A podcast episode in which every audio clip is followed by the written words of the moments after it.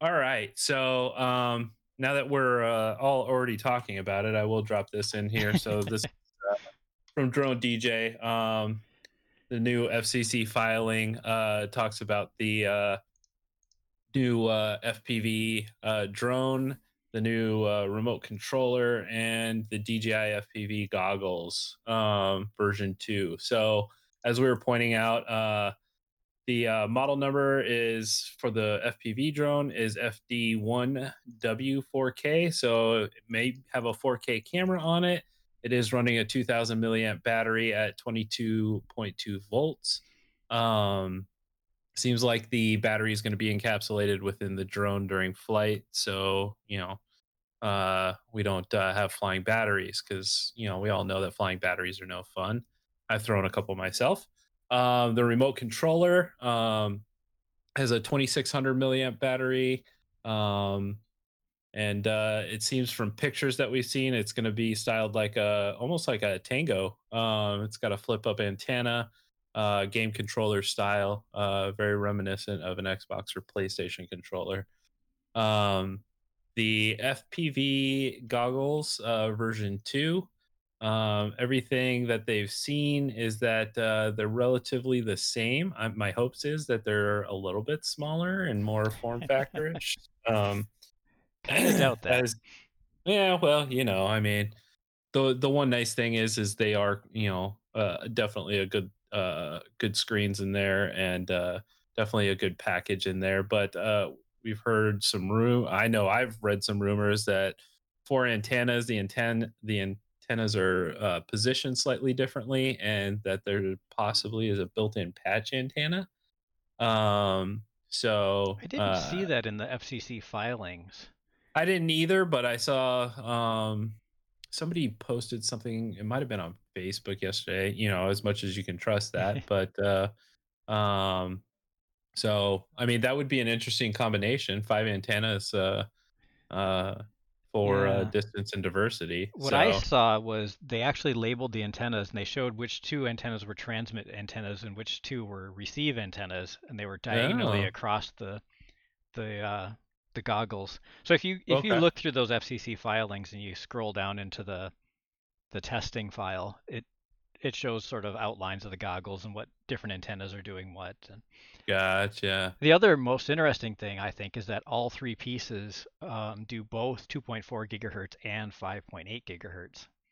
Oh, There's oh, no 900 megahertz like the rumors had in it, but they do. They are tested and working on both 2.4 and 5.8. I don't know oh, how they work together, but they do. Interesting. Well, that'll be a definite push on range being able to drop into the 2.4 so yeah All extra hopefully not video on 2.4 yeah i don't know if they're running control link on 2.4 and video on 5.8 or they mix the two together or any of those things but that'll yeah. be fun to see when people do get reviews of them out there all right. So the other big piece of news uh, this week was Arecibo um, collapsing. Oh yeah, that uh, video was something else. Did you so, watch the uh, drone video of uh, the, that's the what this snapping? is, yeah. So um, they had a video up when they it looked like they were inspecting the cables, and you can see the cables were frayed and whatnot, and then it just snaps, and uh, you don't actually see the um, receiver array actually fall into the dome, but you see kind of the the distinct aftermath of it and the the dust and debris and whatnot. Um, Don't start yeah, any rumors was... there, Bruce. right. I, somebody did post. It might have been in your channel or in your uh, group, uh, Bruce. That you know somebody's going to blame uh, a drone for taking out Arecibo, right? But uh, yeah, that was uh, pretty crazy and uh, definitely a a big uh, blow to um, the observatory community. So um, pretty tragic. They were working on phasing out the uh, um, the actual the the radio array anyway, but uh, this kind of just hastened that uh, its demise, I guess. So yeah, I couldn't imagine but, being the the drone operator, like checking out those cables, and you suddenly start to see it snap. It's like, oh uh, crap. yeah, I I can definitely imagine that was uh kind of a uh, a a crazy moment. Um, this is probably one of the most interesting uses of a drone that I've seen thus far. Um, so this little tiny whoop kind of thing is actually using moth antennas to sniff out chemicals.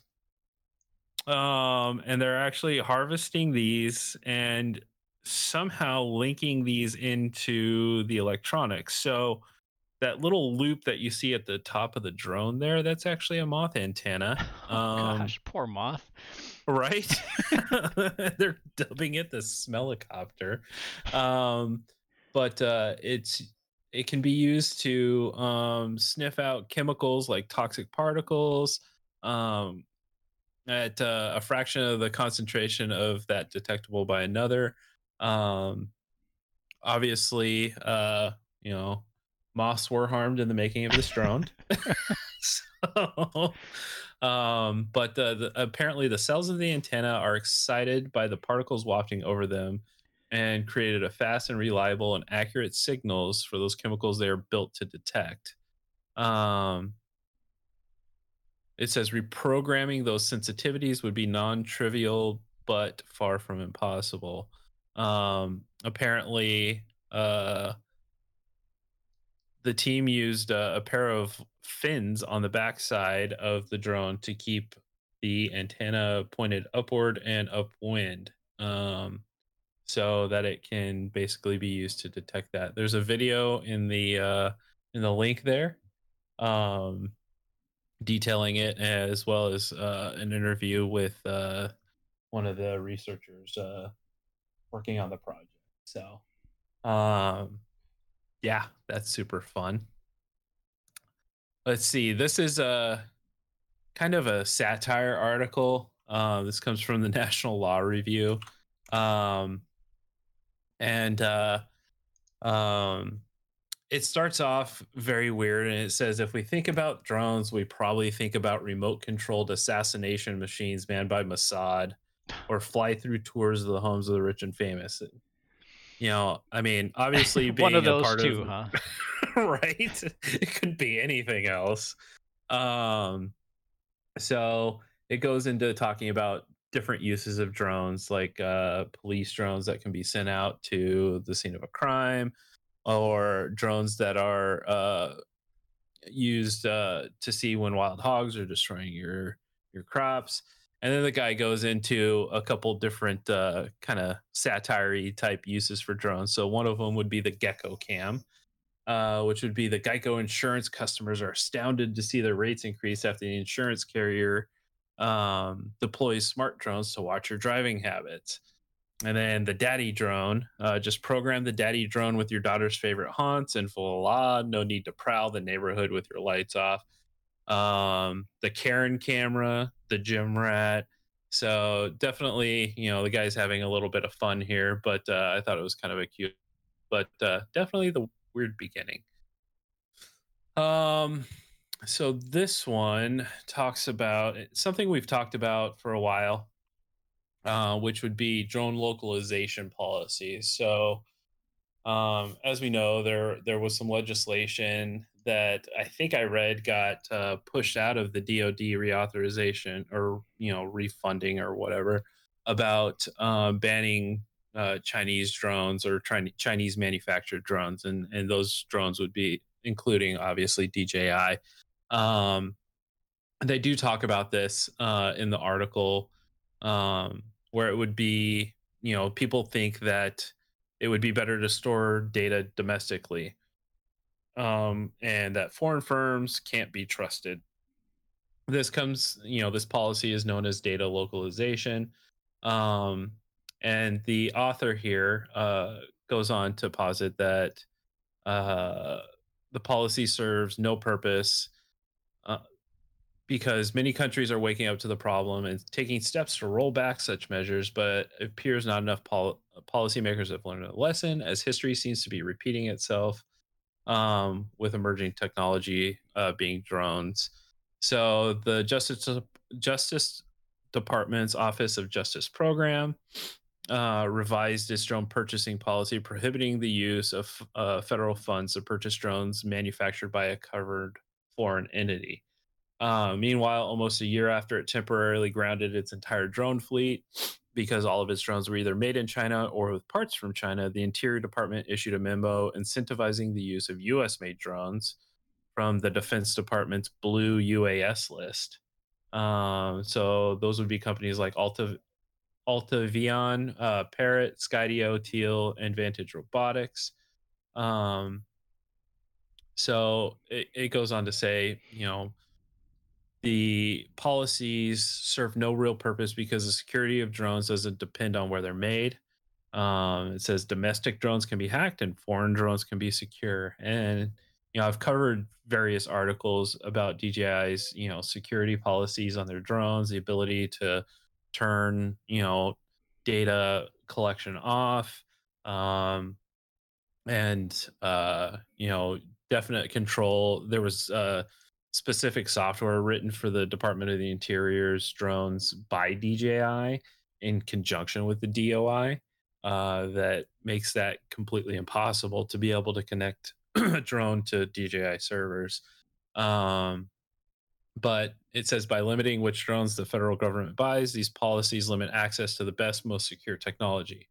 Moreover, if other countries copy this model by prohibiting drones based on their country of origin, it would restrict U.S. drone companies from exporting their products and services.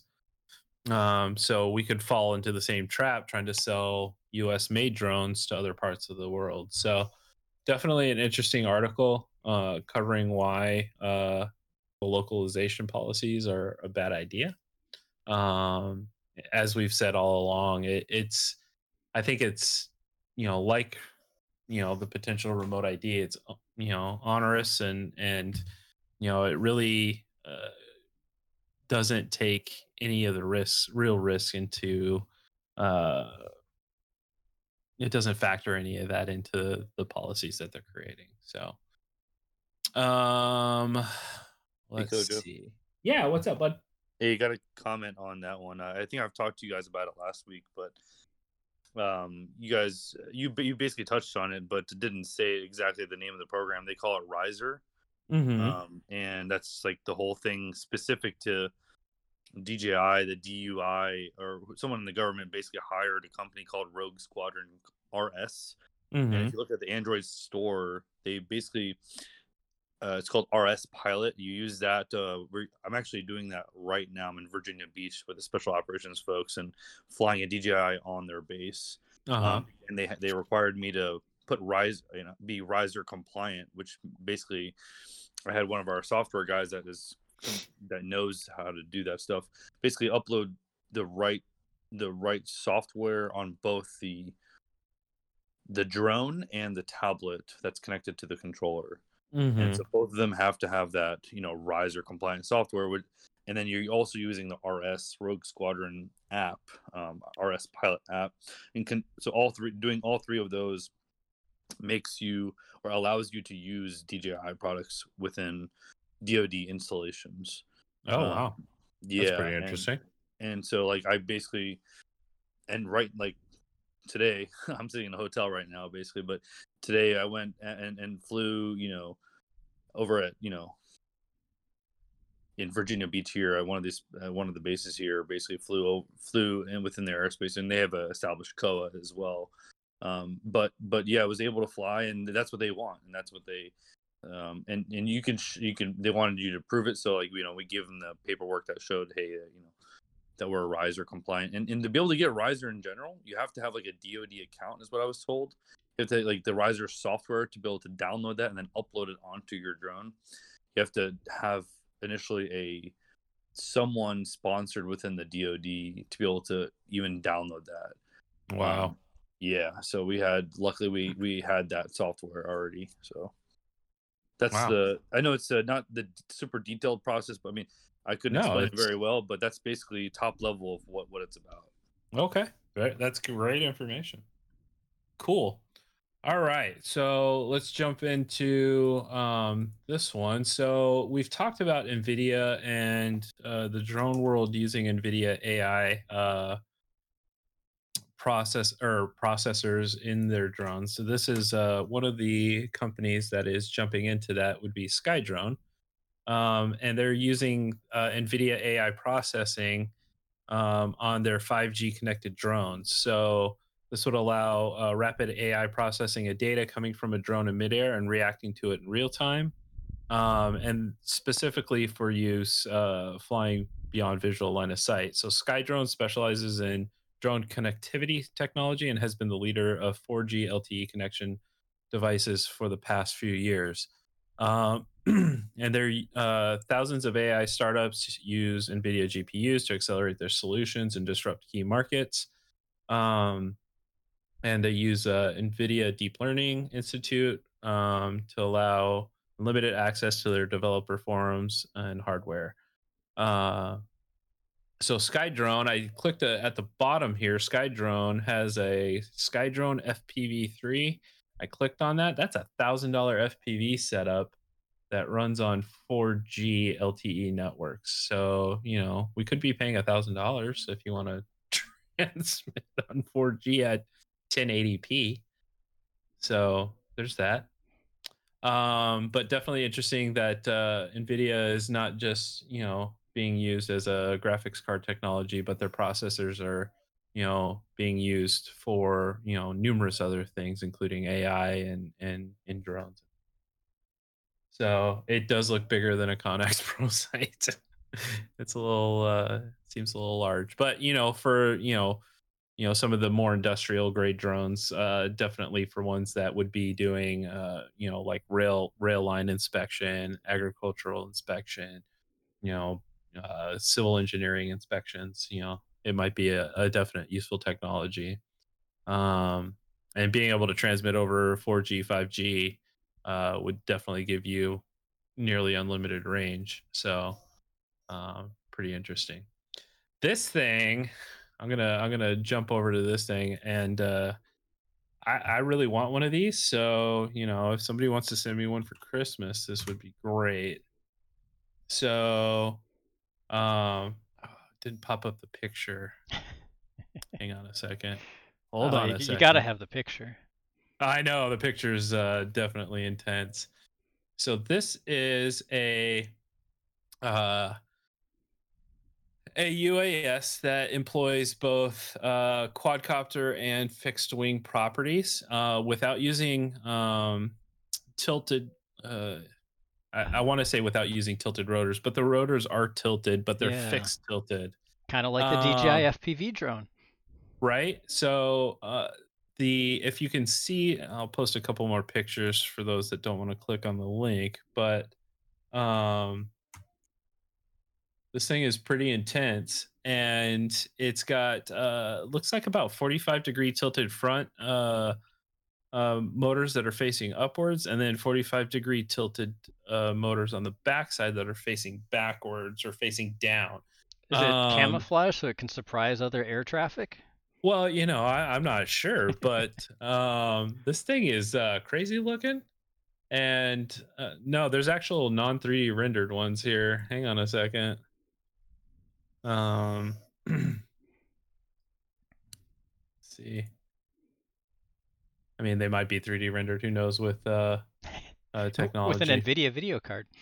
Right. Yeah. There you go. Um, but uh, it seems like it's got a wingspan of maybe about six or seven feet.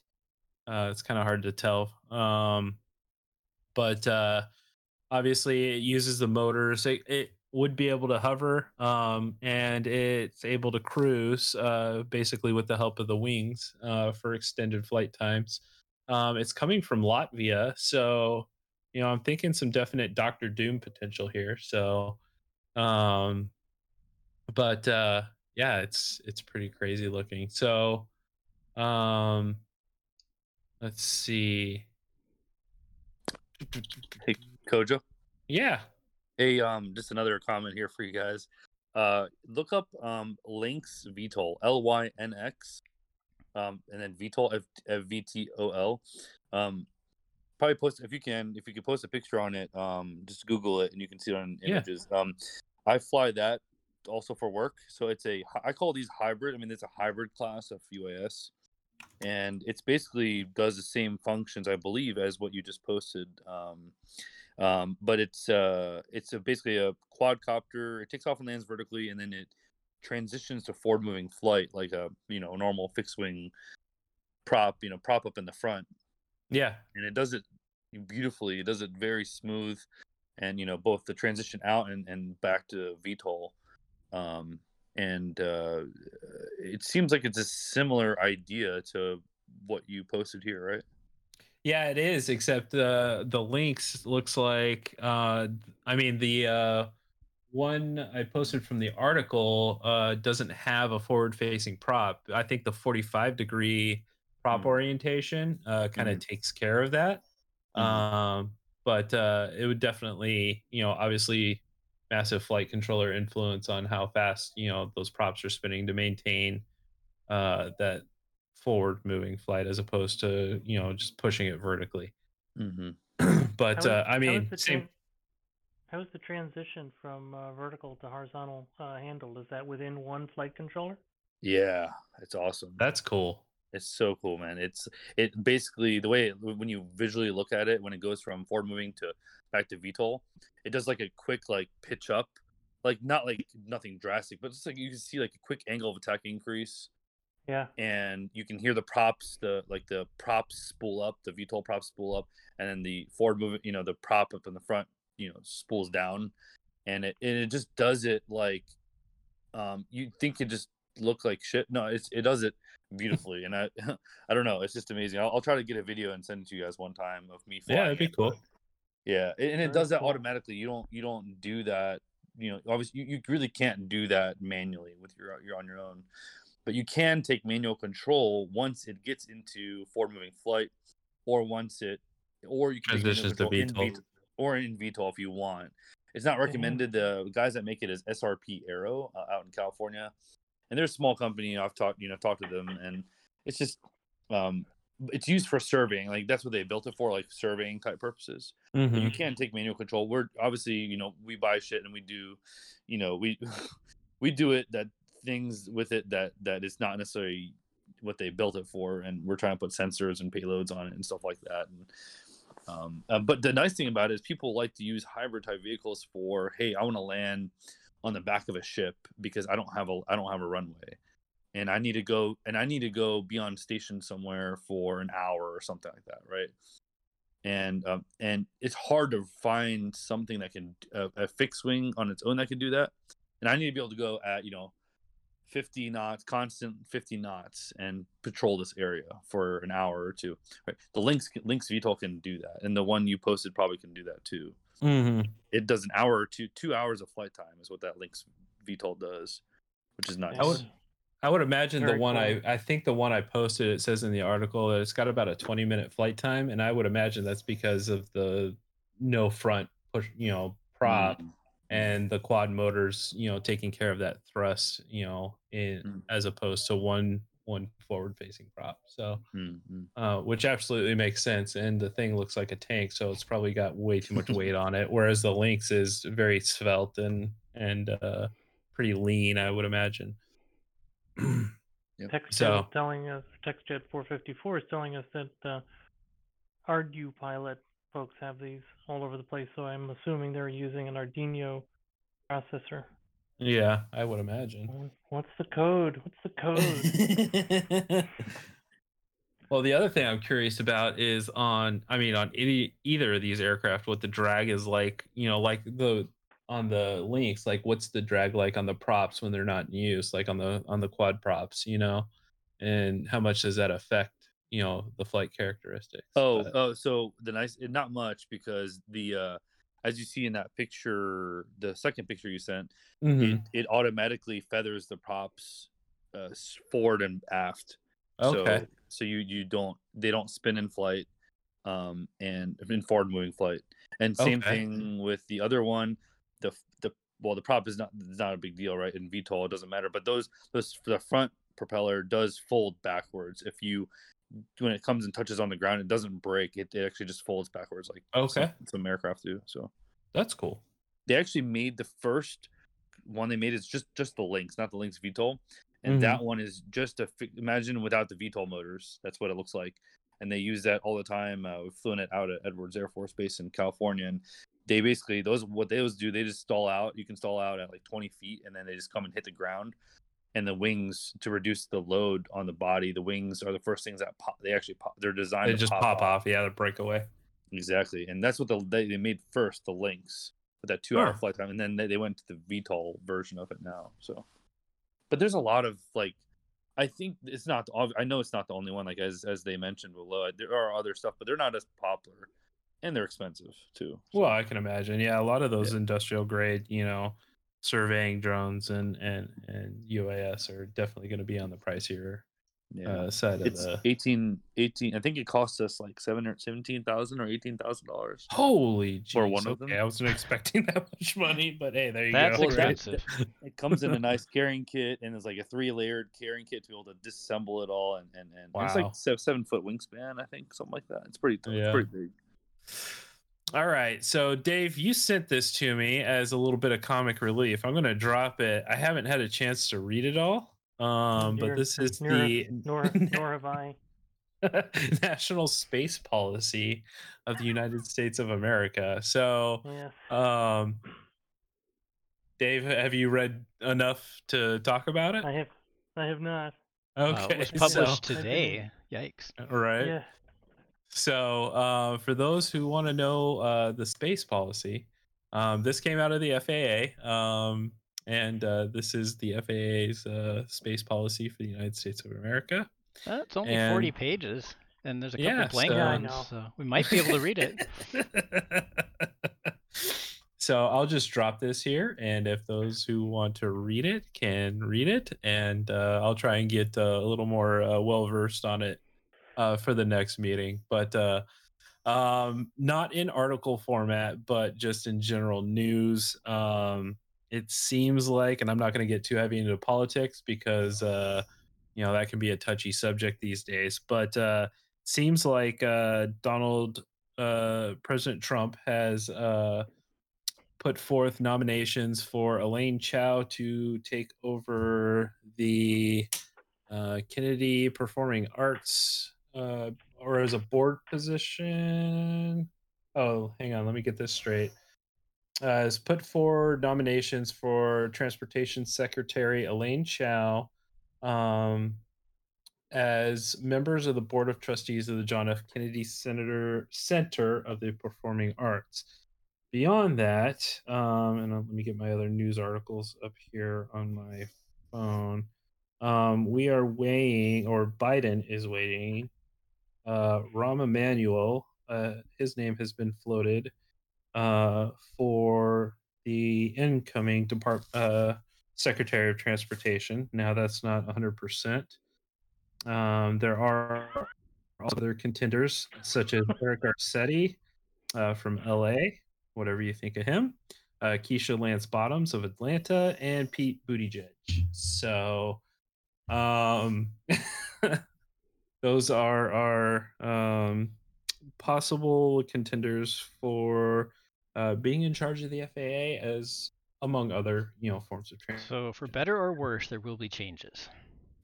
So yeah, uh, something could change. Um, I don't know what that is, but uh, um, so uh, keep an eye on that, and uh, um, yeah. So uh, with that, I think I've uh, I've quickly expired all my articles, and uh, I think I ran through that pretty quick. Um, Dave, do you have anything for us, sir? Um, let's see. I did hear a couple of times that the anticipate, and I apologize. I was struggling to get uh, connected from about ten of the hour, so you may have already mentioned that the anticipated release of the final rule is uh, somewhere between uh, Christmas and New Year's uh, of this year. I should amend.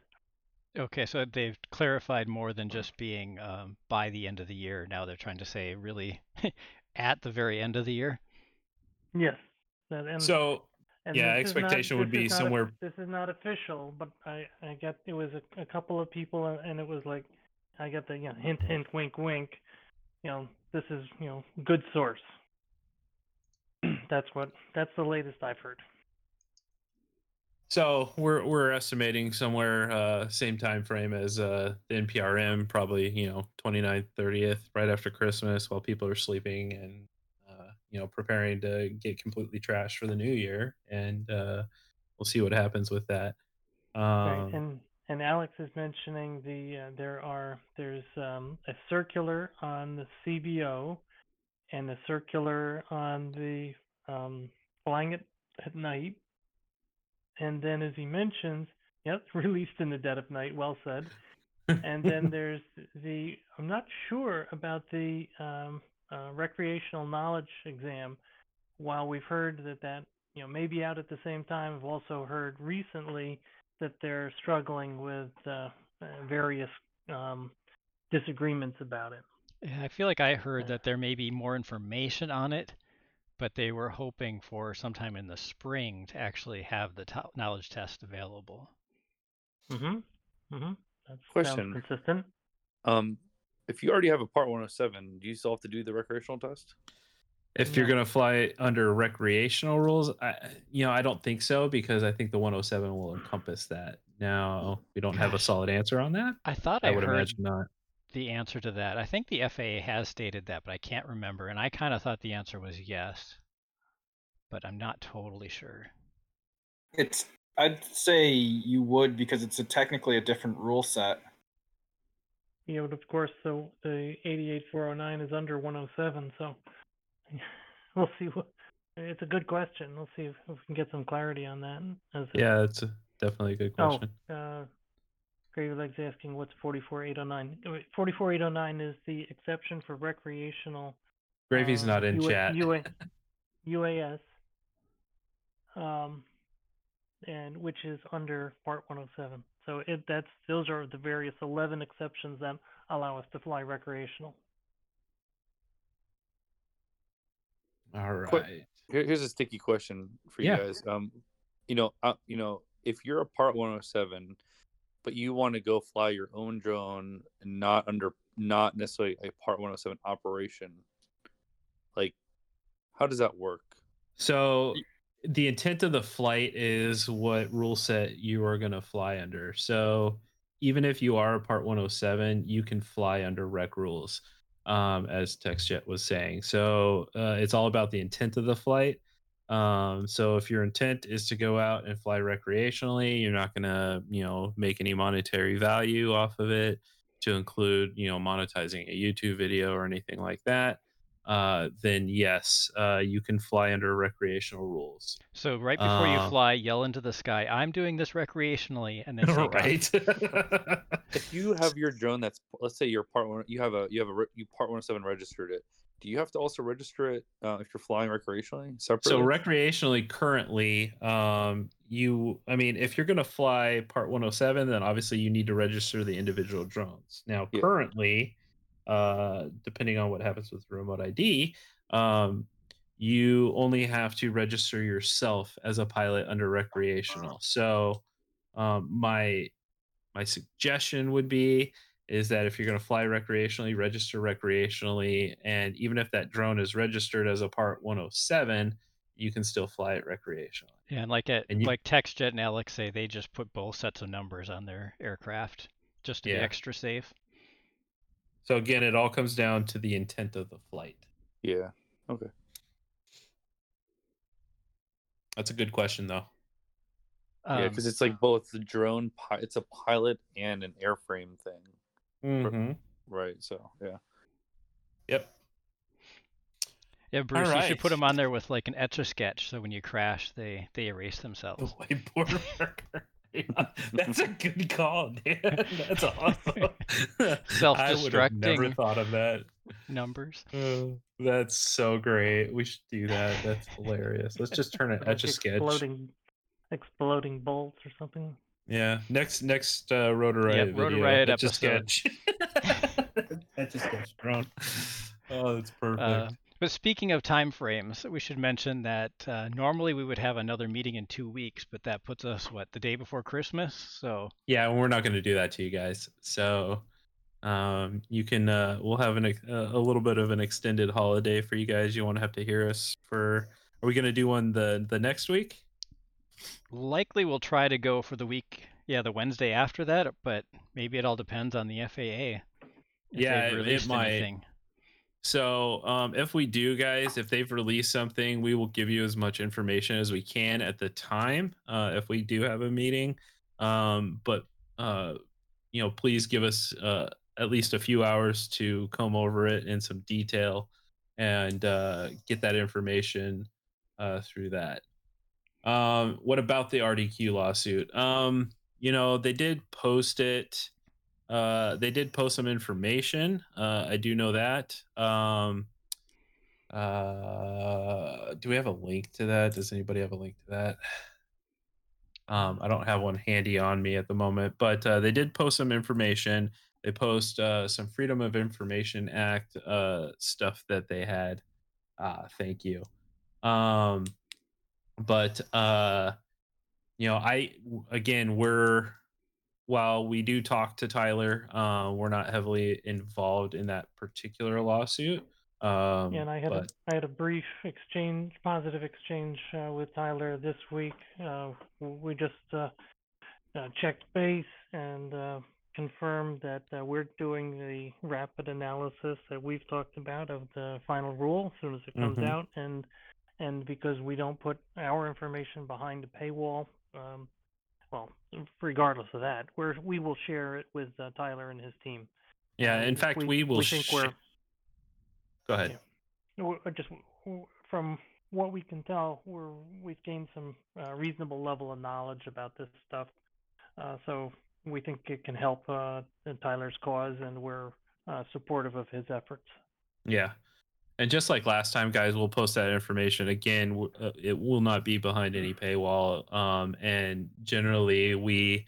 Uh, send that information often unsolicited to everybody that we have contact information for uh, to include, uh, you know, out on Facebook and to companies uh, like RDQ, like GetFPV. Um, and uh, we will send that that rapid analysis out so that everybody kind of knows where we stand at that given point and kind of what the path forward it could look like. So, um, yeah, uh, we're committed to that, and uh, we will have that out, and then uh, you know, from that point forward, we have 60 days to challenge it. So. Well, I'm sure the remote ID rule will just say recreation's fine, no need to worry about it, and then we'll have nothing to do, right? Well, exactly. you know, according to Administrator Dickson, you know, I mean, and if that's the case, I mean, let let's We're let's all, charge all forward with that. I yeah, guess then so. it'll be a party. We'll have to organize a party instead. Yeah, we'll, we'll have a recreational uh, drone day. Uh, yep. And uh, so um, that, Leston is be... asking there, is there any kind of organization that groups all the RC retailers together? Uh, no, there isn't. No. And um, that's something that uh, we've explored, uh, to be honest with you. And it's something that uh, didn't quite take off. Um, but I would. In some ways, the FPVFC is trying to sort of be that organization in such that we currently have a few of those stores endorsing us. Yes. Um, but uh, you know, would that be something that's possible in the future? It could be. Uh, we haven't put the the idea to bed yet, um, but uh, it's something that uh, we tried to do.